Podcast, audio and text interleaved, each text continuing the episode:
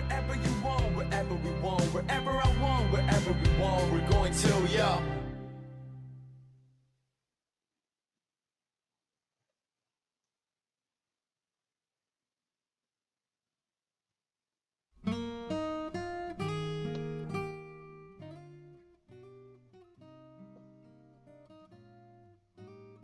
(11월 25일) 넌 내 눈의 사과야 사화는 어반자 카파의 목요일 밤으로 시작합니다.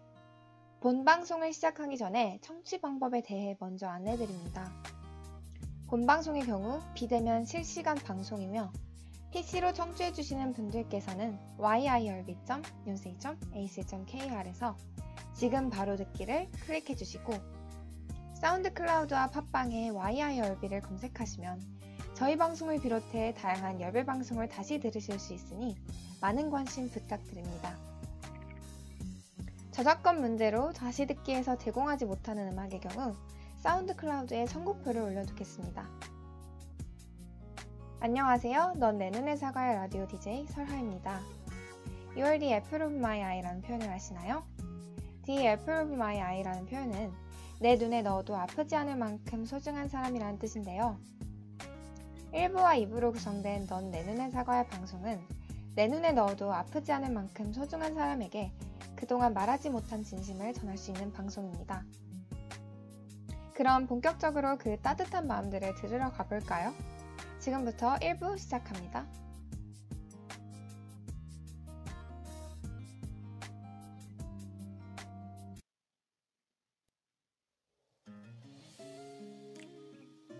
저번 시간에 카페 아르바이트를 하던 여성분이 자신의 취향은 아니지만 눈에 밟혔던 남자분에게 빠지게 되면서 대나무 숲에 그 여자분의 심경을 담은 글을 소개해드렸었는데요. 그 글을 보게 된 남자분은 긍정적이면서 솔직한 답장을 여자분에게 남기셨어요. 하지만 아쉽게도 남자분은 해외로 나가게 되면서 즉각적인 재해는 하지 못한 것으로 기억되는데요. 그 다음의 이야기는 어떻게 진행됐을까요? 22,320번째 포효 3편 여자의 답장 낮은 아직 여름여름 거리는데 아침 저녁으로 쌀쌀한 것을 보면 계절끼리 땅 따먹기를 하는 모습이 그려져 괜히 웃곤 한다. 아무래도 겨울이 이기고 있는지 하늘은 누구 말 맞다나 겨울의 초입새를 향하고 있다. 초입새. 그날도 평소와 같은 하루를 보내고 술을 마실까 말까 망설이며 카카오톡 목록을 만지작거리고 있었다. 술이라는 게 당기는 날일수록 잘 넘어가는 날일수록 위험하다는 것은 경험으로 잘 알고 있었다. 그래서 막걸리 마실 사람이라고 올라온 단체 채팅방의 알림을 애써 흘렸다. 그리고 이어폰을 꺼내며 그대로 버스 정장을 향해 흐느흐느 걸었다. 나 항상 그대를, 나만 안 되는 연애. 내가 너에게 가든 네가 나에게 오든. 얼씨구 별 생각 없이 누른 쬐깐한 재생 버튼이 별 생각 다 들게 한다 싶어서 팩 하고 코를 웃었다. 노래는 꺼버렸고 이어폰은 뽑아버렸다. 잔잔하게 숨이 막힐 때 계속해서 맴도는 고민들이 서서히 제 몸을 거치게 휘두를 때 다른 사람들은 어떻게 하는지 궁금했다.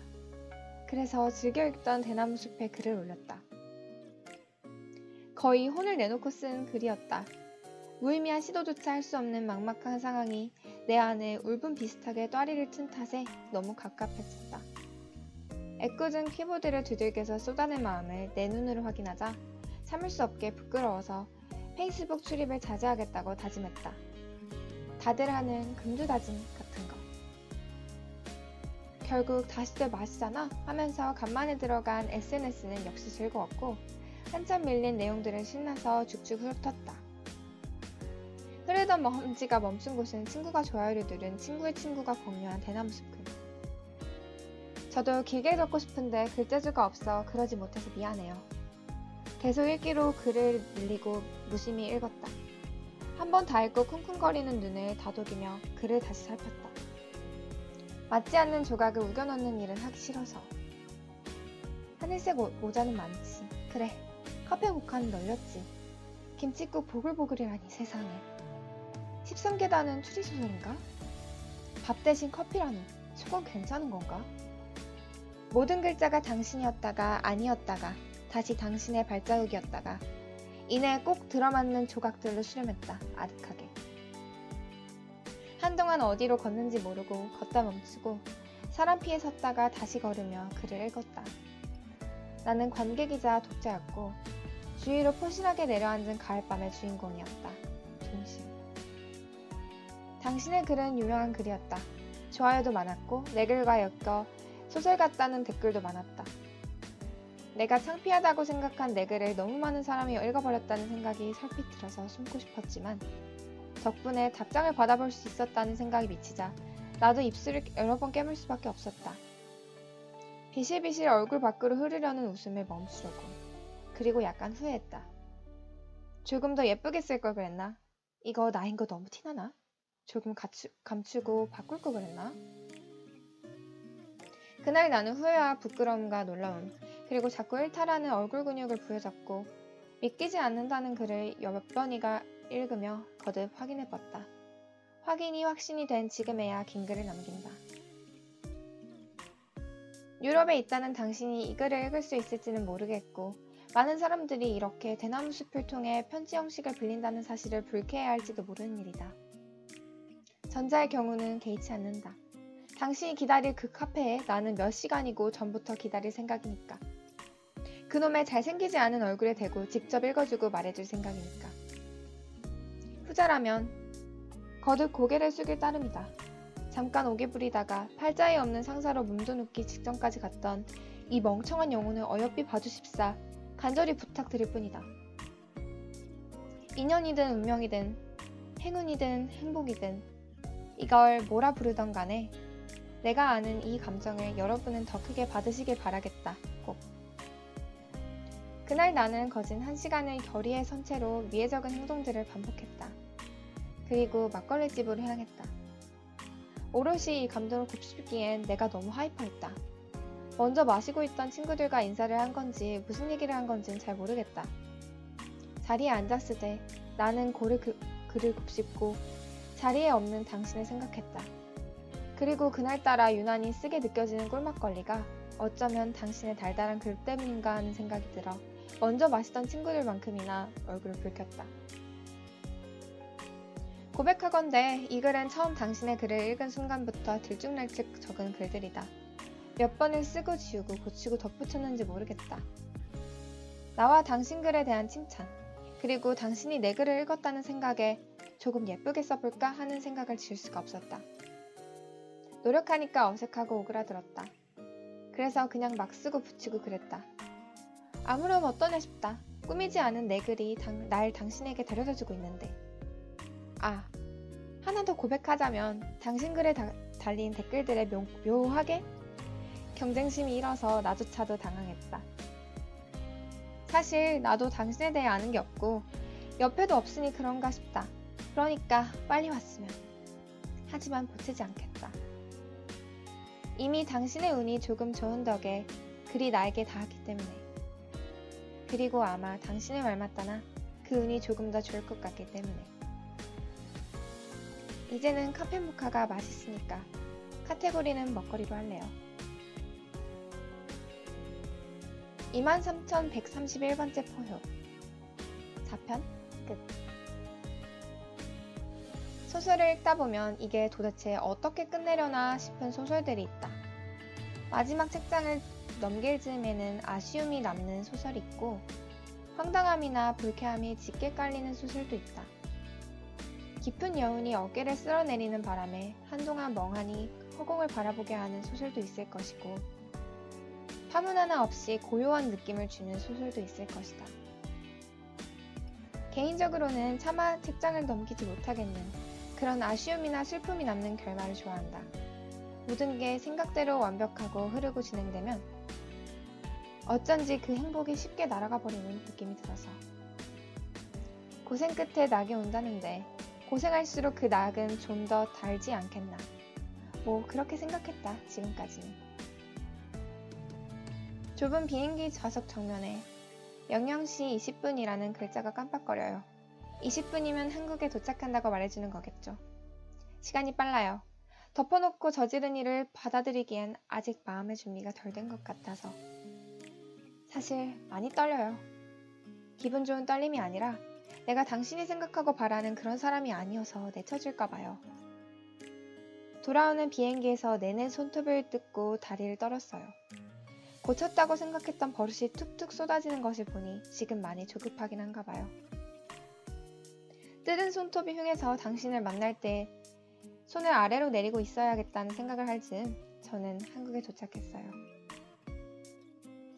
눈앞의 소설이 어떤 감정을 남길지 또는 그 감정이 쉬이 날아갈 것인지 아닌지 알고 싶다면 일단 끝까지 읽어보는 수밖에 없어요.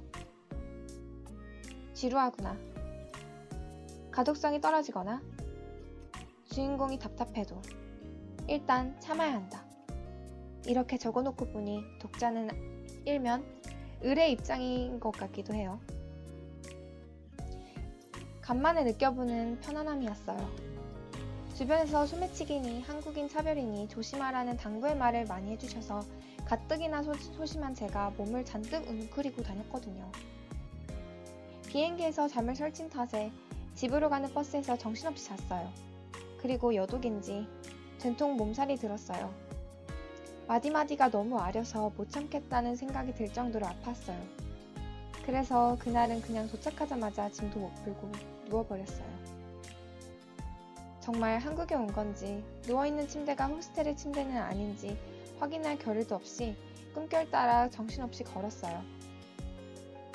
서울에서 당신을 기다려야 하는데 이번엔 내가 기다리기로 했는데 하늘이 쌀쌀한 걸 보니 지금이 내가 말한 그 겨울의 초기세가 맞는데 서럽게도 몸이 따라주질 않았어요. 나의 경우에는 해리포터 시리즈를 하나의 예로 들고 싶어요. 어려서부터 이 시리즈를 굉장히 좋아했지만 안타깝게도 영문판을 척척 읽어낼 능력은 없었어요. 그래서 매번 영문판이 발간되어도 번역판이 나올 때까지 기다려야 했어요. 특히나 기억에 남는 기, 다림은 5권 불사조 기사단인데 혹시나 스포일러일까봐 조심스럽지만 등장인물 한 명이 베일 속으로 사라진 장면이 있어요. 책이 한 권씩 번역되어 들어온 터라 결정적인 장면에서 한껏 감정이입해서 울다가도 책장을 다 넘기면 무작정 몇 주, 몇 달을 기다려야 한다는 사지찬 현실로 내동댕이 쳐지곤 했던 거예요. 얼마나 애가 탔는지는 글로 설명해도 한참 모자랄 것이에요. 부모님이 아무리 어쩔 수 없으니까 잊고 지내다가 나오면 재밌게 읽자 라고 다독여도 그리고 나조차도 그 말이 굉장히 옳다고 생각하면서도 서툰 검색으로 하루에도 12번씩 인터넷 서점 페이지를 들락날락 거리는 일을 멈출 수가 없었어요.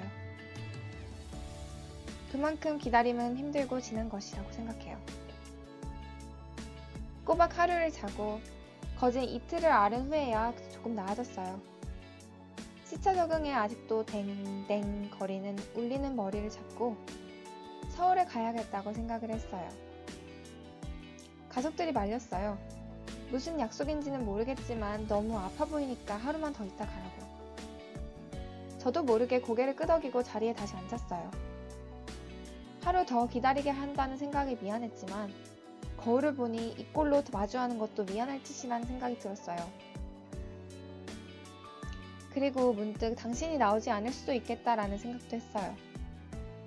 그런 생각이 든 이유는 모르겠지만 그냥 꿈처럼 그렇게 지나가셨을 수도 있겠다고. 당신 같은 분이 나를 기다릴 리가 없다고. 다시 자려고 누웠다가 문득 당신의 글을 읽고 싶어졌어요. 이런 말 유치하게 들릴 수도 있지만 그냥 읽으면 실감이 날 것 같아서요. 자꾸 소심하게 굴려는 내가 좀 힘을 내지 않을까. 그리고 거기서 내 답장에 대한 당신의 다른 답장을 발견했어요.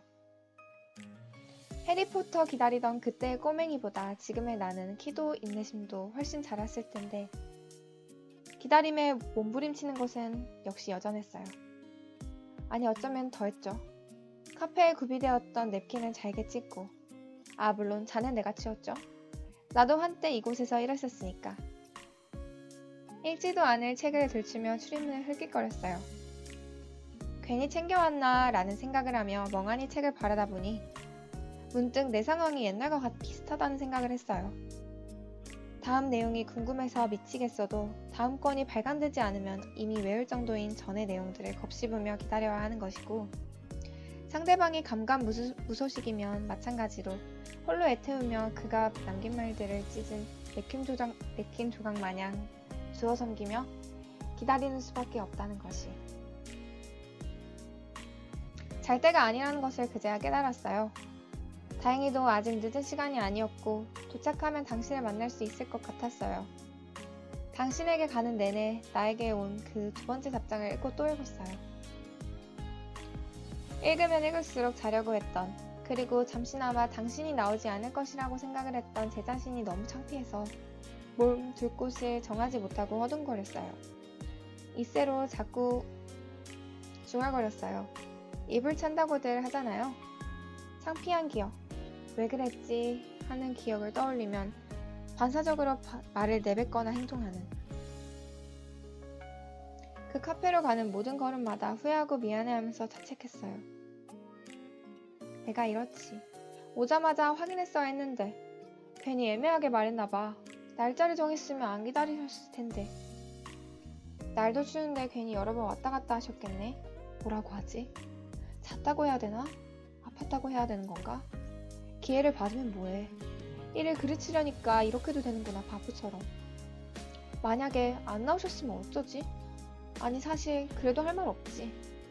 하, 뭐가 이렇지? 서럽다. 미안해서 미치겠다. 나오셨으면 뭐라고 해야 하지? 인사를 해야 되나? 사과가 먼저겠지? 사과를 한다면.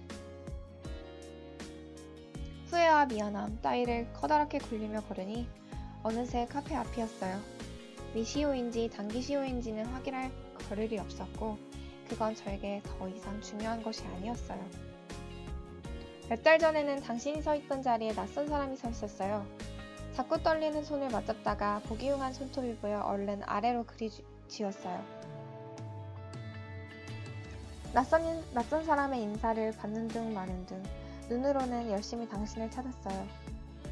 그때와 다를 것 없는 구조에 당신도 얼마 없었는데도 자꾸 시선은 방황했어요. 얼레벌레 둘러보고 다시 둘러보고 나서야 당신이 없다고 생각했고 조금씩 진정할 수 있었어요. 지나치게 뛰는 가슴을 진정시키면서 문득 덥다라고 느꼈고 시원한 커피 한 잔을 마시겠다고 생각했어요.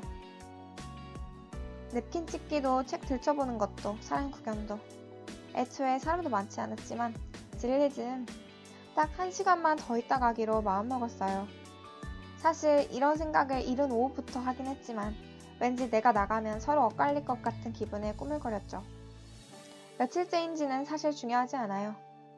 언젠가는 오겠지. 최소한 11월 전에는. 그래도 고생 끝에 낙은 개뿔. 그냥 소설이든 뭐든 기다림, 헤어짐 같은 거 없이 해피엔딩이 최고야. 라고 생각하며 입을 삐죽거렸죠. 거의 다 마신 카페 모카 컵을 치우기 위해 일어섰어요. 냅킨 조각도 그어 모았죠. 한 손에는 카페 모카 잔을, 다른 한 손에는 냅킨 조각을 들고 쓰레기통을 향해 걸었어요. 한 잔만 더 마실까? 차라리 잘 된 거지 내가 기다린 편이다. 그리고 그게 맞고. 그래, 이왕 왔으니까 커피 한 잔 마시면서 기다리다가 늦게 영화나 한 편 보고 들어가자. 따위의 생각을 하며 지갑을 꺼내고 있었어요. 그리고 한 손에는 컵을, 다른 한 손에는 휴지 조각을 들고 있는 당신과 눈이 마주쳤어요. 드디어 왔구나. 라고 생각했어요. 그리고 당신은 그대로였죠. 추운 날씨에 약간 두꺼운 옷을 입어서인지 커다란 강아지 같다는 인상이 더욱 짙어졌어요. 안녕 리트리버라고 부르며 놀려주고 싶었죠. 머리가 많이 자랐더군요. 구불구불. 나는 분명히 내 얼굴에게 침착함을 주문했는데 나도 모르는 사이 내 얼굴 근육은 멋대로 당신을 반기게 시작했어요. 많이 기다린 걸 알아달라고 시위하듯이 입꼬리, 콧등, 광대, 눈꼬리, 보조개 어디 하나 태만한 한곳 없이 아주 열렬히 당신을 반기고 있었죠. 무슨 말을 해야 할지 따위의 생각조차 못했어요. 크게 한 대 맞은 것처럼 눈만 크게 떴어요. 당신은 태연해 보였어요. 묘하게 빙글빙글 웃는 것 같기도 했어요. 몇 달 만에 보는 건데 당신은 여전히 매력적이었어요. 묶은 모습만 봤던 머리가 풀려 있었어요. 보조개가 있는지는 몰랐어요. 생각보다 키가 작았어요. 그리고 감히 이런 말을 써도 될지는 모르겠지만 사랑스러웠어요. 차마 제가 말을 걸기가 미안할 정도로 무슨 말이라도 해보려고 계속 입을 열었는데 결국 말은 못 꺼내고 속절없이 닫았어요. 마주하면 처음 꺼낼 말들 혼자 연습 되게 많이 했는데 연습한 말들이 아니라고 해도 할 말이 많았는데 기다리게 해서 미안하다고 내 잘못이라고 많이 기다렸느냐고 많이 보고 싶었다고 저기 네? 네? 커피 마실래요? 아... 카페 모카 맛있는데. 내 말을 듣고 그제야 당신은 웃기 시작했다. 본 적 없는 환한 웃음. 그래서 나도 그냥 웃었다. 침착하다, 침착함 따위는 버린 지 오래였다. 당신의 말을 듣고 웃음을 보고 깨달았어요. 제가 얼마나 바보 같은 걱정을 하고 있었는지를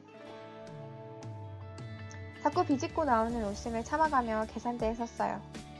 주문하시겠어요? 라는 물음에 대답하려고 입을 열었다가 당신을 쳐다봤어요. 그러자 당신이 웃음을 먹, 잔뜩 머금고 대답했어요. 아이스 카페 모카 주세요. 두 잔이요. 눈으로 웃으며 두 잔을 강조하기 위해 손가락 두 개를 활짝 펴고 주문하는 당신을 보니까 너무 많은 것이 묻고 싶어졌어요. 그리고 당신의 눈을 보니 저 역시 대답해야 할 것이 한두 개가 아니라는 것이 느껴졌어요. 그렇게 커피를 주문하고 우리는 자리에 앉아 꽤 긴 시간을 이야기했어요. 바로 이야기를 했는지 물으신다면 대답해드리지 않은 것이 인지상정이겠다. 하지만 보면 바로 아시겠지만 너무 시시콜콜한 이야기들이라서 적는 것이 너무 민망했어요. 물론 이렇게 후기를 적는 것조차 민망해요. 그래서 정말 간략하게 저희 만났습니다 라는 식의 내용만을 전달하려고 했어요. 그런데 그건 기다리신 분들에 대한 이야기는 예의가 아닌 것 같았어요. 또 생각해보면 사실 우리가 만날 수 있었던 이유는 대나무숲과 구독자 여러분들 덕분이니 성실하게 작성하고 감사 인사까지 전하는 것이 맞는 것 같아서 각자의 시선에서 작성하고 함께 다듬었어요. 원래는 각자 제보를 보내려고 했지만 굳이 두 번이나 대나무 숲 지기들을 귀찮게 하는 일을 하는 것 같아서 글을 합쳤어요. 합치는 과정에서 많은 분들이 소설 같다라고 하신 게 생각나서 소설처럼 구성해보려고 노력했어요. 적어놓고 보니 괜히 했다 싶다. 들쭉날쭉. 구성은 이렇지만 각색된 내용은 한 군데에도 없다. 정말 나는 기다린 지 3일째였고 그는 정말 많이 아팠다. 내가 기다리면서 읽으려고 들고 갔던 책은 13계단이었고 그는 책을 보고 반색하며 집어들다가 나에게 손톱을 들켰다. 그는 손톱을 숨기며 변명을 했고 나는 다짐했듯이 그에게 내가 쓴 두 번째 답장을 직접 읽어주었다. 남들이 보면 웃는 건지 읽는 건지는 모르겠지만 길고 사소한 이야기를 읽어주신 그리고 응원해주신 모든 분들에게 고개 숙여 인사드려요. 우리가 느끼는 행복보다 더 큰 행복을 받으시길 바라겠어요. 무더운 여름의 끝자락에서 혼자 시작한 이야기는 겨울의 초입새에 이르러 이렇게 끝이 났다. 지금 생각해보면 여름에 먼저 다가갔으면 이렇게 애태우고 힘겹게 기다리지 않았을 텐데 바보 같다 내가. 그래도 덕분에 지금은 함께 시작한 이 이야기가 더욱 소중하게 애틋하게 느껴지진 않을까. 추운 날씨 모두 아프지 않으셨으면 모두 행복하셨으면 한다. 오늘따라 카페 모카가 유난히 달고 따뜻하다.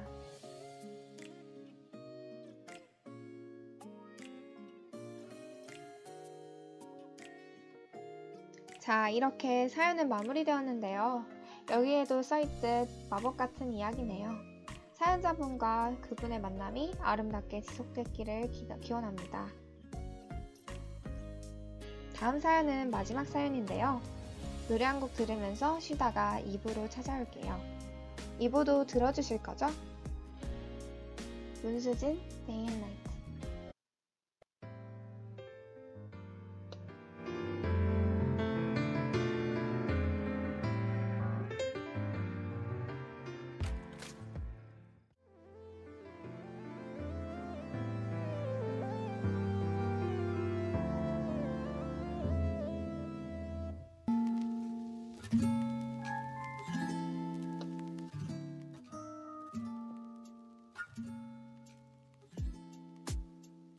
입으로 돌아온 넌내 눈의 사과야. 이번에는 어떤 따뜻한 사연이 있을까요? 고려대학교 대나무숲 36,095번째 포효. 이 사연은 제가 가장 좋아하는 사연이에요. 야, 걔 결혼한다며? 진짜? 생각보다 엄청 빨리 하네? 축의금 얼마 내야 하냐? 일단 우린 다 가는 거지.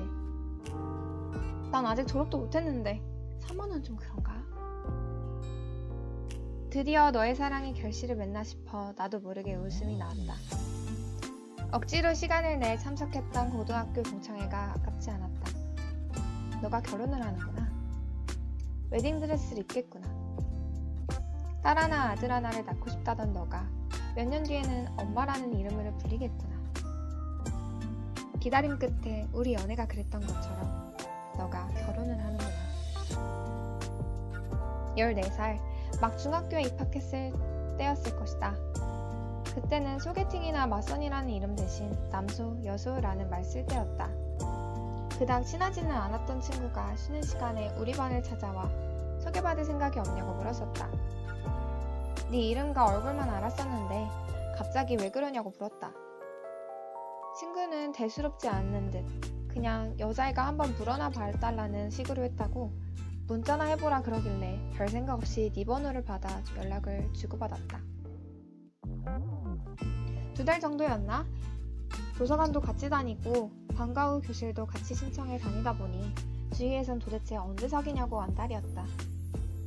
너도 아마 내 고백을 기다리고 있었을 것이다. 같이 도서관 주변을 산책할 때면 답답하다는 듯 한숨을 내쉬는 너였으니까.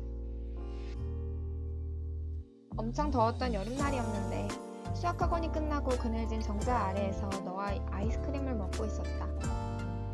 아이스크림을 먹다 말고 진지한 목소리로 네가 나에게 물었었지. 나한테 할 말 없어? 아무리 바보의 숙맥이어도 그때만큼은 내가 할 말을 알았다. 나랑 사귈래? 그리고 이어지는 10초간의 침묵. 넌 내 팔뚝을 꼬집으며 그 말이 그렇게 어려웠냐고 투덜댔다. 14살, 사랑이라고 부르기에는 아직 어색한 그 감정이 커지기 시작한 때였다. 손을 잡는 데에는 100일이 조금 넘게 걸린 것 같았다. 집을 바래다 주다가 자꾸 네 손등과 내 손등이 스치길래 너의 엄지를 먼저 감싸고 살짝 떨리기에 나머지 손가락에 딱지를 꼈다. 그땐 뭐가 그렇게 부끄러웠는지 아무 말도 못하고 집 앞에서 손만 5분은 넘게 잡았었다. 중학교를 졸업하자 우리는 동네 공식 커플이 되어 있었다. 천일이 넘게 사귄 커플은 그 또래에게 선망의 대상이나 다름없었다. 우리는 사이좋게 일지망부터 마지막까지 같은 학교를 적어냈고 운 좋게 같은 고등학교를 배정받았다. 야자가 끝나고 가로등 밑에서 살짝 입을 맞춘 것. 쉬는 시간이면 네 교실로 가 엎드려 자는 너를 바라본 것. 손잡고 매점주의를 돌던 것. 수학여행 날 방에서 빠져나와 너가 내 어깨에 기대 제주도 하늘을 바라본 것. 모의고사 날 야자가 없으면 카페에 가서 오답 노트를 만든다면서 결국엔 네 옆자리로 자리를 옮겨 얘기만 한 것. 나는 내 고등학교 시절을 몽땅 너로 채웠다. 수능을 볼 때쯤 우리는 6년차 커플이 됐다. 부모님끼리 안부도 주고받고 명절이면 서로의 집에 가 명절 음식을 먹고 세뱃돈도 받았었다. 난 어느 순간부터 너의 부모님을 어머니, 아버지라고 부르기 시작했다. 두세 달에 한 번은 자고 오기도 했다. 그때부터 난 너와 결혼하면 어떨까? 라는 생각을 한 것 같다. 수능날 아침을 먹고 체했던 나는 수능을 시원하게 말아먹었다. 반면 너는 생애 최고의 점수를 받아 그토록 원하던 서울의 한 대학에 합격했다. 난 원서를 쓰지 않았다. 꼼짝없이 재수를 할 판이었다. 너가 합격증을 받고 난 학원에 등록하고 나자 네 얼굴을 차마 볼 수가 없었다. 하지만 넌 내 손을 잡아주며 기다리겠다고 했다. 정말 넌 일주일에 세 번은 학원 앞에서 날 기다리고 모의고사 날이면 간식을 잔뜩 싸오고 내가 답장이 없어도 그날 뭘 먹었는지, 뭘 하고 있는지 꼬박꼬박 알려주었다. 너 덕분인지는 몰라도 난 이 학교에 오게 됐다. 합격 소식을 들은 난 가장 먼저 너에게 전화를 했다. 난 울지 않았는데 넌 전화 너머로 펑펑 울었었다. 사랑한다고, 고맙다고. 나도 답했다. 내가 더 사랑하고 더 고맙다고. 새내기인 나 2학년이었던 너. 미팅이 그렇게 재밌다는데 한번 나가보다 보라는 너. 내가 장난으로 진짜 나간다? 라고 말하자 잔뜩 삐져 실컷 나가라던 너. 내가 어떻게 미팅을 나갔었겠어. 동기들에게 나는 결혼할 사람이 있다고 떠들고 다녔었는데 말이야. 남들은 새내기 때 술을 배우고 사랑을 배운다지만 난 너에게 사랑을 배웠어. 사실 7년 전부터 가르쳐줬던 너지만 2000일을 채우고도 변하지 않는 우리의 설렘이, 다정함이, 뜨거움이 난 너무 늘 신기했어. 사랑이란 단어는 흔하지만 난 그 단어를 생각하면 그냥 너가 떠올랐다. 1학년을 마치고 그 다음에 2월 난 입대했다. 이상하게 눈물은 나지 않았다. 넌 대수롭지 않게 그냥 여행 간 셈 치지보 라며 호국열함 글자 밑에서 손을 흔들었다. 나중에 네 부모님께 들은 말이지만 넌 일주일을 넘게 밥도 못 먹고 펑펑 울기만 했다면서. 나도 똑같았어. 10시에 누우면 울며 뒤척이다가 12시가 넘어 잤고 처음으로 포상 전화를 한 날은 5분 동안 너가 한 말을 한마디도 빠짐없이 되새김질했어. 수료식 날은 무슨 상견례도 아니고 너의 부모님과 너, 우리 부모님이 모두 와서 마치 약혼식이라도 하는 줄 했지. 왜 이렇게 탔냐며 네 화장품을 꺼내 나에게 발라주던 손길. 하나라도 더 먹고 들어가라며 음식을 떠먹여주던 너의 어머니. 너가 그냥 내 아들 해라 라고 했던 너의 아버지. 질세라 너에게 그냥 내 딸 하라고 했던 우리 아버지. 난 그날 나에게 다른 가족이 있을 수도 있단 걸 알았어. 휴가 때마다 친구들에게 미안하다며 얼굴만 비춘 뒤 너에게로 달려갔지. 신병위로 휴가, 1차 정기, 포상, 2차 정기. 휴가 때 너 얼굴을 보지 않은 날은 단 한 번도 없었다. 군인일 때 받은 편지는 200통이 꼬박 넘어갔다. 선임들은 진짜 결혼하라며 자기들을 꼭 불러달라고 했었다. 넌 우리 부대에서 꽤나 유명 인사였다. 제대하는 날 넌 말없이 날 꽉 안아주고 조용히 울며 수고했다고 토닥였다. 그 말을 듣자 나도 모르게 펑펑 울면서 사랑한다고, 사랑한다고, 사랑한다고 했다. 사실 하고 싶은 말은 엄청 많았는데 막상 네 얼굴을 보니 딱 그 말밖에 나오지 않더라. 10년이란 시간은 지루할 수도 있었지만 우리에겐 확인의 시간이었다. 10년 동안 어떻게 더 좋아질 수 있을까?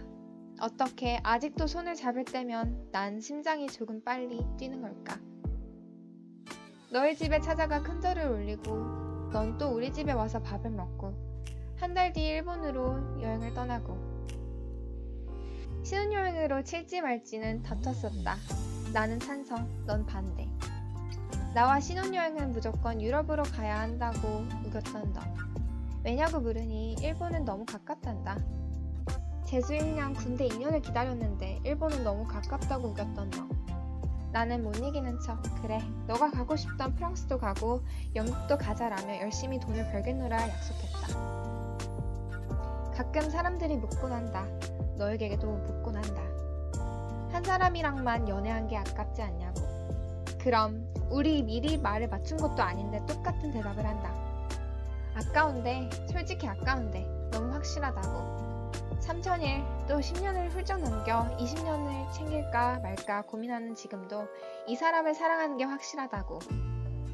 다른 사람이랑 있는 걸 상상하면 도저히 내가 내 자신이 아닌 것 같다고. 난 네가 없는 나를 아니 내 삶을 생각할 수조차 없다. 너와 보낸 봄부터 겨울까지 열 번이 넘어가는데 어떻게 내가 너 없는 봄의 벚꽃을 여름의 햇살을, 가을의 단풍을, 겨울의 눈을 생각할 수 있겠어. 이제 너와 안 해본 건 결혼 하나가 전부인데. 야, 너 결혼한다며?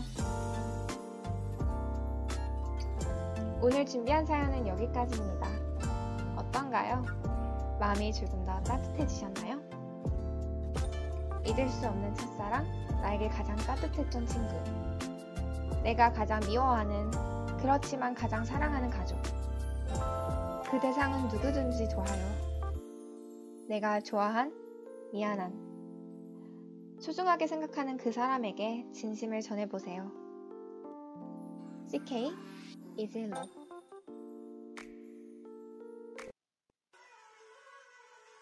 난 몰랐던 시간은 빠네 기억조차